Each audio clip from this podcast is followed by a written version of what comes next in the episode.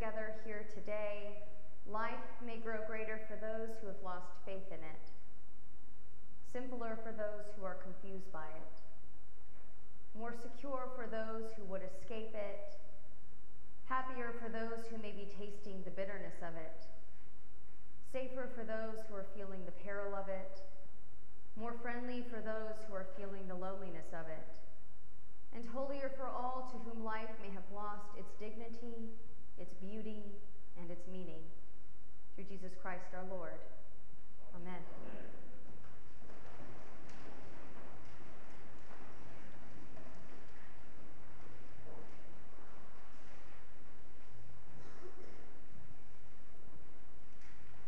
Centering our life in the church's liturgical calendar draws us continually into the ancient. So it may be surprising to you to know that the celebration of the feast of Christ the King, is what we're doing today, was actually instituted in 1925 in an encyclical by Pope Pius XI.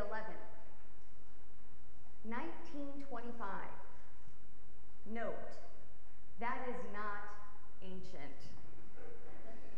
For example, the Easter Vigil liturgy has been practiced in Christian communities since the first century. And here we are today, marking something that is less than 100 years old. It is worth wondering why, in 1925, Pope Pius XI would draw the reign of Christ more firmly into the eyes of the Roman Catholic Church, and why we, as Anglicans and Episcopalians, would follow suit. In the wake of World War I, with nationalism and secularism firmly on the rise, and as monarchies across the world began to crumble, this encyclical was meant to remind and to give hope to Catholics worldwide in the sure foundation of the reign of Christ. Scripturally speaking, you can find a lot of language that supports Christ as king. Jewish leadership at the time of Jesus' earthly ministry referred to him as the king pretender. Pilate hangs this title, King of the Jews, on his cross. And our patron saint, St. Paul, as we heard in last week's epistle and as we find in today's, places the dominion and power of Jesus Christ as ruler of all in just about everything that he teaches those that he encounters. So I wonder what Christ the King holds for us, people worshiping in the United States of America in the year 2020. Indeed, nationalism and secularism continue to be prominent players in the world. And there has been a distinctly sharp increase, a rise, of Christian nationalism in our own country in the past few years. Indeed, this would make most of us who are uncomfortable or hesitant with all of this kingly and kingship and kingdom language well, we might just find a bit of hope in the face of such daunting darkness with the reign of Christ. May you be made strong, says Paul, with all the strength that comes from his glorious power. And may you be prepared to endure everything with patience, while joyfully giving thanks to the Father who has enabled you to share in the inheritance of the saints in light. He has rescued us from the power of darkness and transferred us into the kingdom of his beloved Son, in whom we have redemption and the forgiveness of sins. He, Jesus, is the image of the invisible God, the firstborn of all creation. For in him all things in heaven and on earth were created, things visible and invisible, whether thrones or dominions or rulers or powers, all things have been created through him and for him.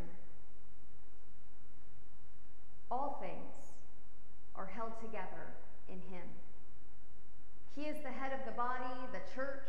He is the beginning, the firstborn from the dead, so that he might come to have first place in everything. How true those words of long ago to the people of Colossae ring true for us here and now, as we consider just what our place is in the fullness of God throughout time and space. Also, note our place, it's not at the top. Instead, we are reminded in our gospel that our place is at the foot of the cross, gazing upward at our King, who came for not just a people, but for all people, and who reigns not just for his glory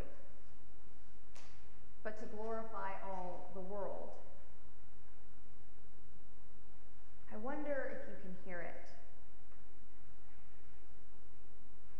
Our King. In the year 2020, in the year 1925, and from the first cry of humanity from the fingertips of God, forgive them, Father, for they know not what they do. Next Sunday marks the beginning of a new liturgical season and the beginning of a new year for us as Christians. Advent is a season of expectant waiting, of expectant preparation, a season of longing that ends in the incarnation of God, Christ, dwelling with us.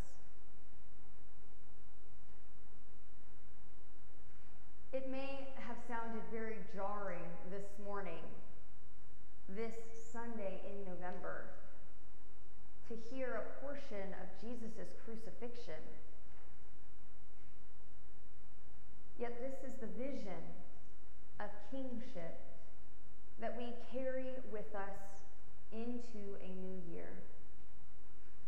It is a better vision than any earthly power can promise.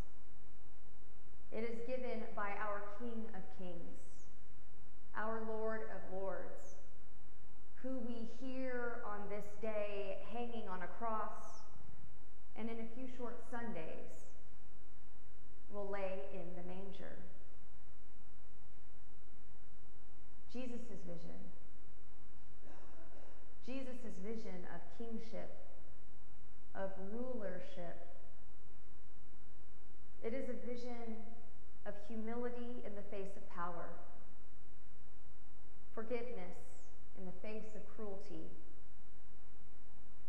and a delivered promise of paradise in a world that is filled with empty promises.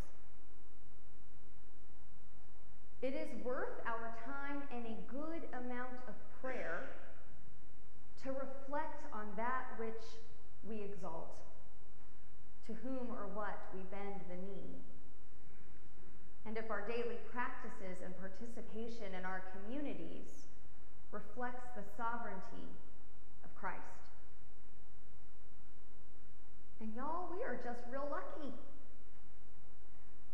Because Advent which begins a week from today, is a season that gives us time and respite and space to do just that.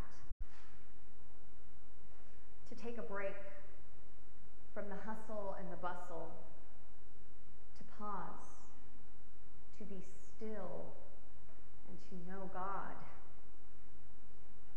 And I cannot encourage you enough to take time each day in Advent to be with God.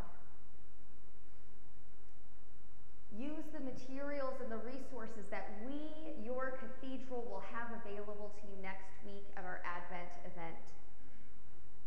Go to the bookstore. It is filled with good books and with tools to build practices that can help you focus your time and your energy and your mind and your spirit on God. And you don't have to spend a penny if you just be quiet every day of Advent, just for a bit, and be present with God. May we find ourselves as we transition over the coming weeks from cross to cradle with genuinely open hearts to kneel before our God and King and bask in that light which shatters darkness. May we find rest with those whom God loves. And may we, with